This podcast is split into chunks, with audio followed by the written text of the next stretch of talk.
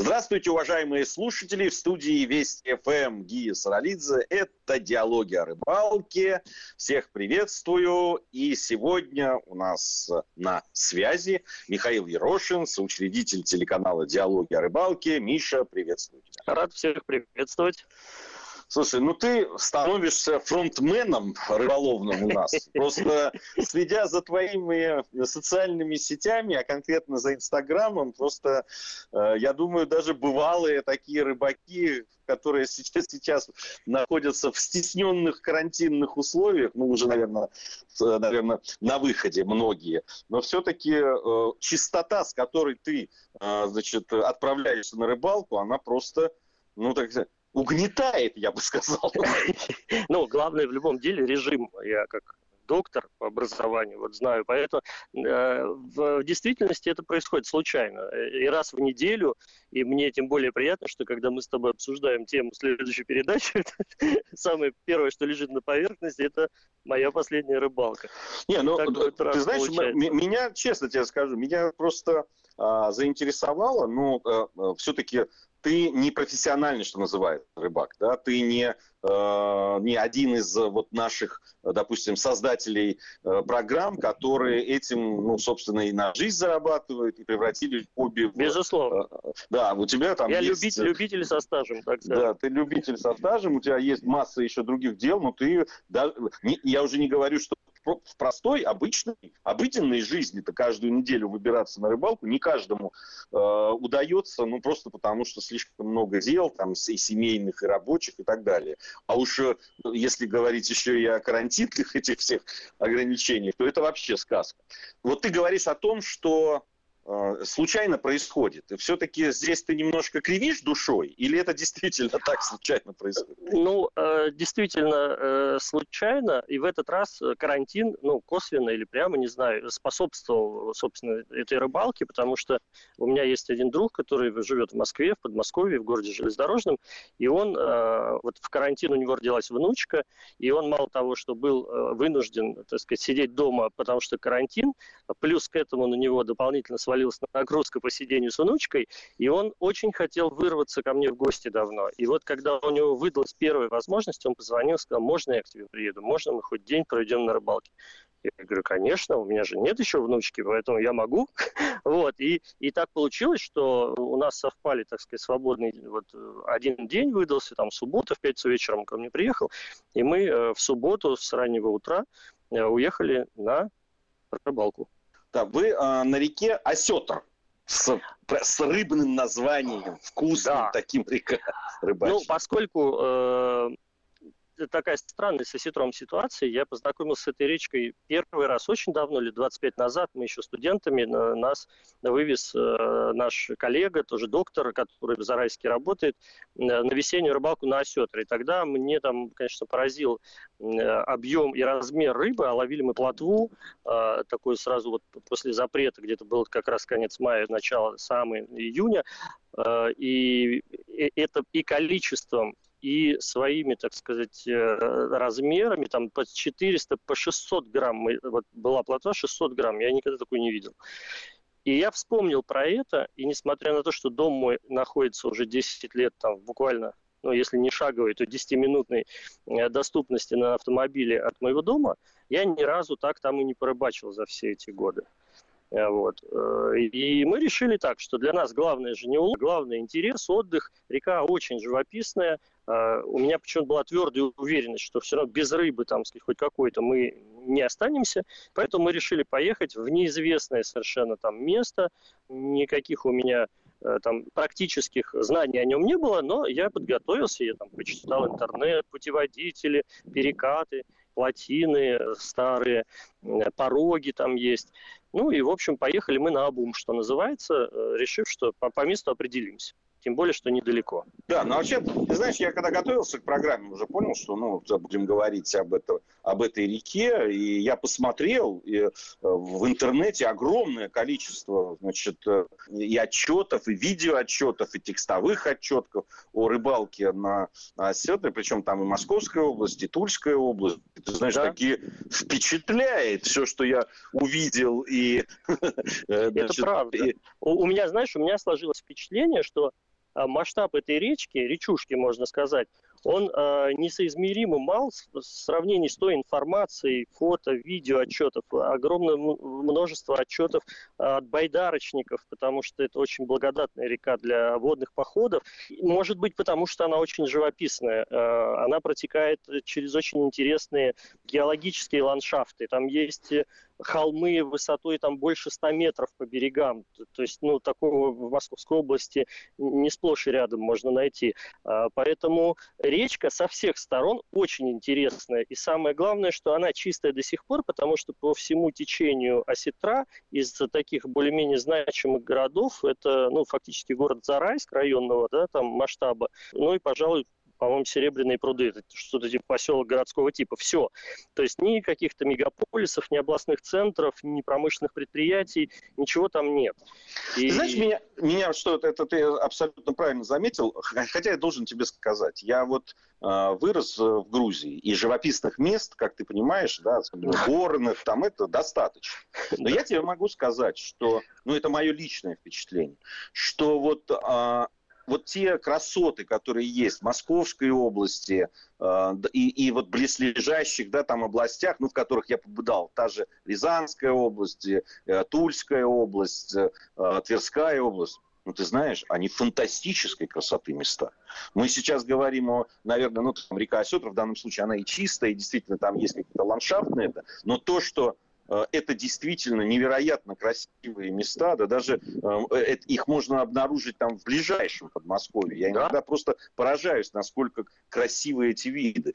Вот, э, поэтому здесь я с тобой соглашусь, вот на таких речках рыбачить одно удовольствие. Но, ты знаешь, я когда вот посмотрел, Э, об отчетах, я подумал, господи, да какой же пресс-то на эту речушку рыболовный. Ну вот, вот это, это чувствуется, вот, когда вы ездите? Ну, в эту рыбалку э, мы не заметили никакого особого, особого там рыболовного пресса. Мы видели два рыбака. Один э, как раз стоял на перекате и ловил, видимо, спиннингом в забродах э, головля отчасти ради которого я и туда хотел поехать. Вот. И э, еще был один рыбачок, который э, приехал с семьей и ну, рыбу ловил по стоку по скоку. В общем, дети отдыхали.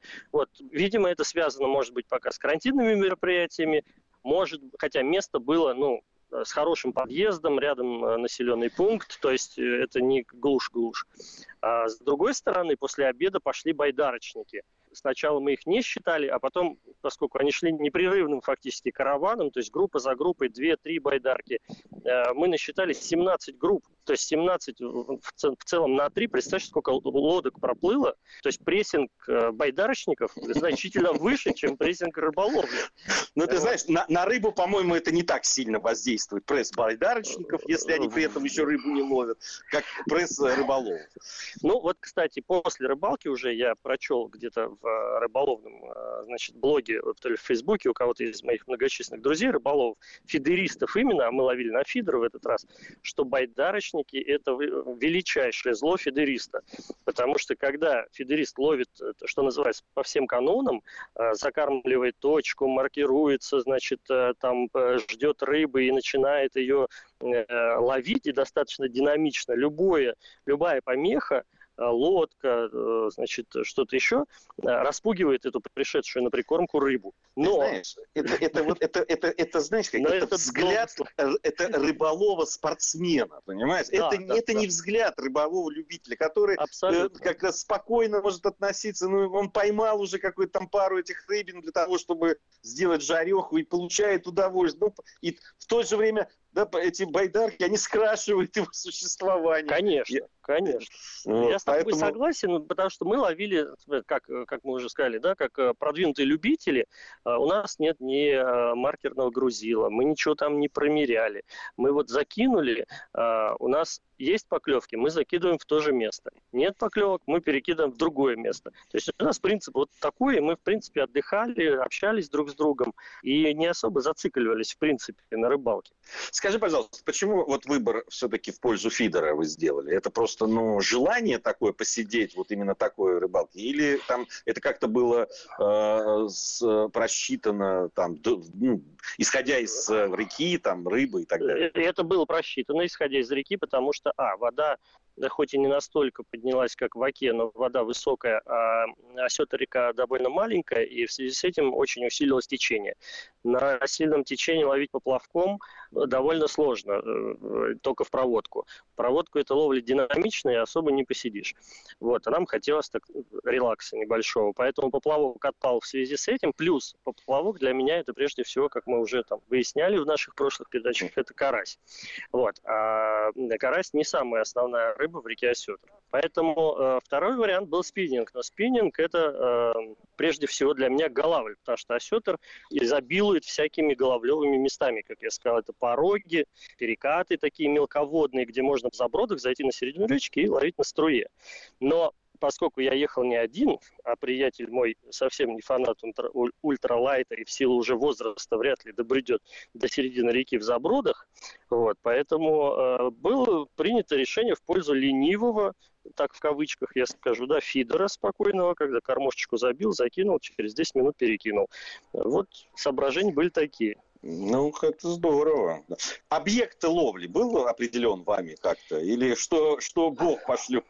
Да, вот э, объект ловли был именно так определен, что Бог пошлет, и в результате самым удивительным для нас открытием в этой рыбалке это было как раз видовое разнообразие э, рыб, которые попадались на крючок. Ловили мы с одной и той же прикормкой, ловили мы на червя с подсадкой опарыша, а рыбы у нас попадались, ну вот я начну там перечислять, это э, речной бычок, э, я по, по мере возрастания это, размера, да, речной бычок ротан, уклейка, окунь небольшой, густера, подлещик, голавль. И каково же было наше удивление, когда при сматывании там удочек, ну, все, мы уже там собирались, у Юры на фидер клюнул судачок, маленький грамм такой на 700, наверное. Ну да, на реке Осетр это интересно. Вот, я, то есть, у, ну, у меня попадался, правда, судак на манку, но это было на Нижней Волге, поэтому там, там он на все чуд, попадается. Да? Там чудеса случаются всякие, да. Вот, но, слушай, ну 700 граммовый судачок, это приятный довесок, так скажем. Да, тем более ему было приятно, потому что в момент э, э, фотографирования, попытки, он улучшил, значит, значит, э, какую-то секунду, долю секунды, когда и я был увлечен телефоном, и Юра увлечен улыбкой там в кадр, судачок резким движением с обрывистого берега ушел к себе домой гулять. А, ну то есть вы еще и по принципу поймал, отпустил действовал. Не хотели, честно тебе скажу, вот судачка отпускать. Улов был небольшим с точки зрения его, так это, тонажа, да, веса, вот, э, поэтому рыбку взяли покушать с собой, но вот судачка отпустили, а, ну и голавль еще один был. Но это такой замечательный момент в нашей ловле, потому что я, сидя на кресле, э, мы видим всплески, река очень живая. То есть в ней видно, что в ней есть рыба, гуляет хищник, есть всплески какие-то, э, белые рыбы видно. А, и я прям ультралайтик достал и, не вставая с кресла, просто в бок закинул под кустик и на втором забросе поймал головлика небольшого. То есть ультралайт все-таки присутствовал. Я, я, я ну, так... он... Ну, конечно. Я так и знал, я так и знал. У нас время новостей. Я напомню, что сегодня а, мы беседуем о рыбалке с Михаилом Ерошиным, соучредителем телеканала «Диалоги о рыбалке», и продолжим это делать сразу после новостей. Продолжаем нашу программу в студии Вести ФМ. По-прежнему Гия Саралидзе. И мы сегодня говорим с Михаилом Ерошиным, соучредителем телеканала «Диалоги о рыбалке», о как раз рыбалке, которая состоялась совсем недавно на реке Осетр. Описали мы ее все прелести и красоту, и э, разнообразие рыбы, которая есть. Э, вот. Но э, хочу обратиться все-таки к Мише, который уже стал рассказывать об этом вот самом разнообразии.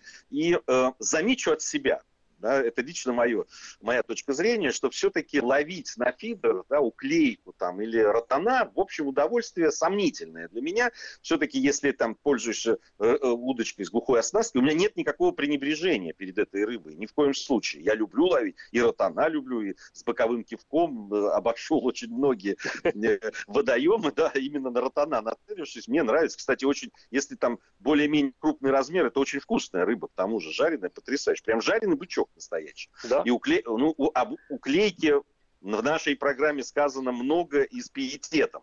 Но все-таки фидер и уклейка, ну как-то так себе.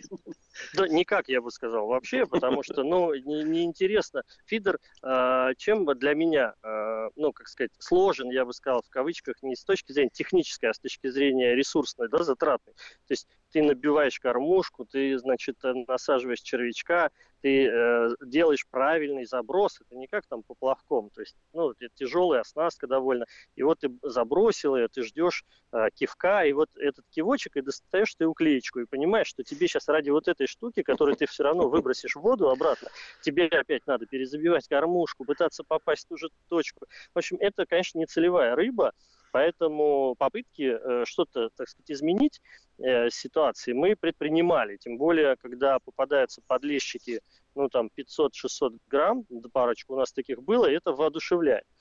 А, что меняли? Ну, что можно поменять в фидере, кроме прикормки, мы все поменяли. Значит, мы вязали более длинные поводки, э, используя более тонкую леску. Значит, ну, вот рыболовы спортсмены, э, может быть, и посмеются над моими словами, но для меня, допустим, 0,12 леска – это ужасно тонкая леска на фидер, хотя они ловят и на 0,01 там, да.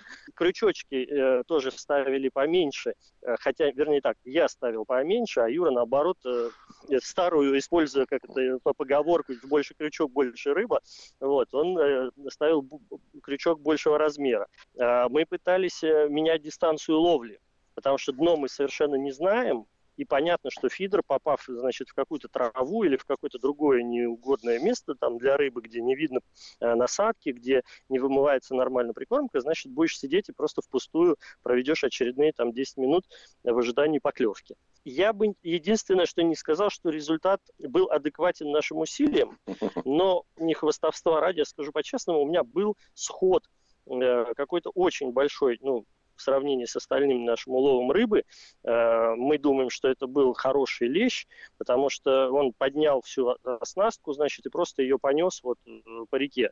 И был сход, не обрыв, а именно сход, то есть, видимо, маленьким крючочком он недостаточно хорошо засекся, и он сошел. Потом, когда мы были судачка, я начал сомневаться, была это белая рыба, э, или, может быть, э, это был какой-то хищник, который ну, тоже достаточно сильно сопротивляется.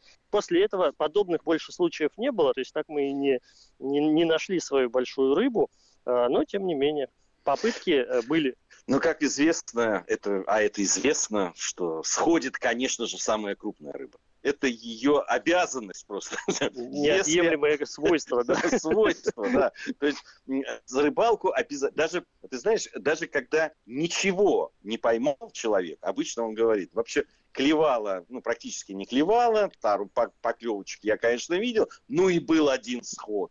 Но ты, это ну, был ты такой сня, снял у меня с языка просто. Я ловил себя всегда на мысли, что когда я слушаю чей-то рассказ, и все время говорят вот о том, что да, ну, блин, такая поклевка была, Значит, и вот и сошло, я все время про себя думаю, что ну окей, окей, ладно, ну как не как сфантазируешь, не, рас, не расскажешь историю.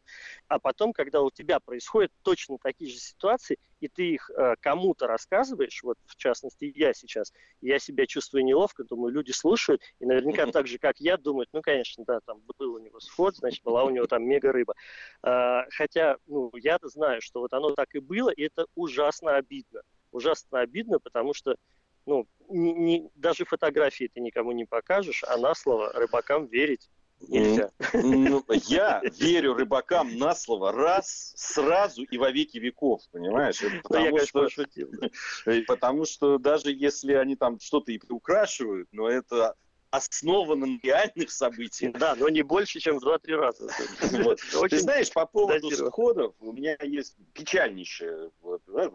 Э, я не скажу, что вот у меня были сходы, я очень боялся упустить, когда в Финляндии клюнул, там несколько у меня были таких серьезных поклевок, и э, каждая заканчивалась поимкой леща, но одного я очень боялся укусить, потому что он был самый большой, и я его видел, и он был уже совсем рядом, и, э, но я его в итоге вытащил. Удивительно, как он, потому что я видел, когда подтаскивал его, что э, крючок, а крючочек был маленький, и он был на, за самый краешек губы просто да. зацепил.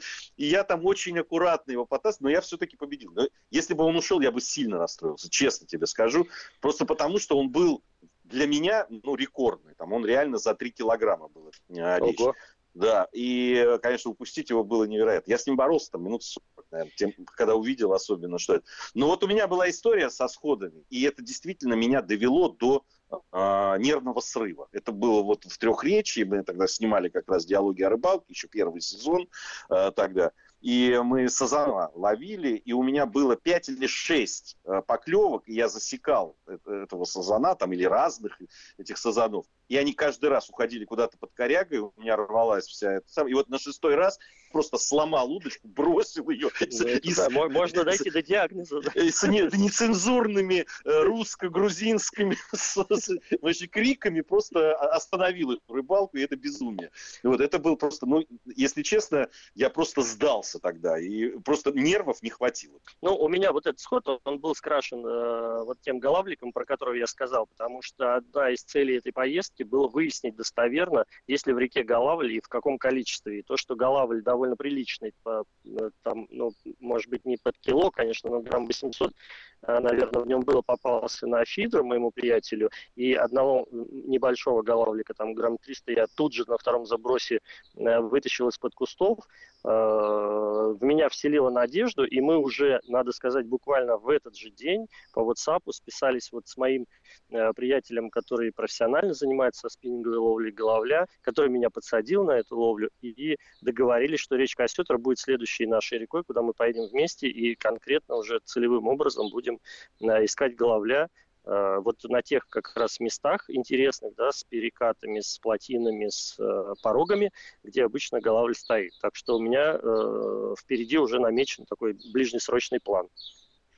Понятно. То есть ты не оставляешь этого троллинга, а, не собираешься его заканчивать? Нет, нет, нет. Вся наша рыбарская жизнь, это и есть этот самый троллинг, когда ты сподвигаешь других, наконец, раскачаться и сказать, да что ж такое я-то, когда поеду на рыбалку. Правильно, правильно. Я, я уже близок к этому раскачиванию. Ну, еще более, пару что... программ.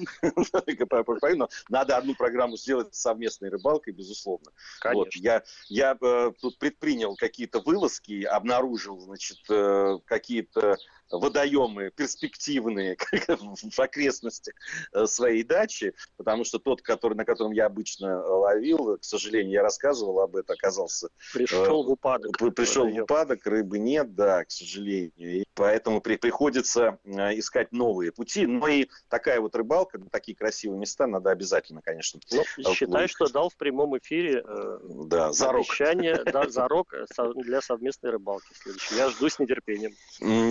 Замечательно. Ну что ж, спасибо, Миш, тебе. Я напомню, что Михаил Ерошин, соучредитель телеканала «Диалоги о рыбалке», с мной, Гии Саралидзе, был сегодня в студии Вести ФМ, пускай виртуально. Думаю, что скоро мы уже будем исправлять э, все это. Э, надеюсь, во всяком случае, на это. Э, вот. И надеюсь, что скоро увидимся и на рыбалке, так же, как и с вами, наши уважаемые слушатели. Рыбачьте, дело хорошее. Не забывайте иногда отпускать рыбу, чтобы ее больше было в наших водоемах. И, конечно же, слушайте телеканал «Диалоги о рыбалке» и смотрите телеканал «Диалоги о рыбалке». Э, смотреть всегда так же хорошо, как и слушать. Спасибо всем и до встречи через неделю. Увидимся, услышимся.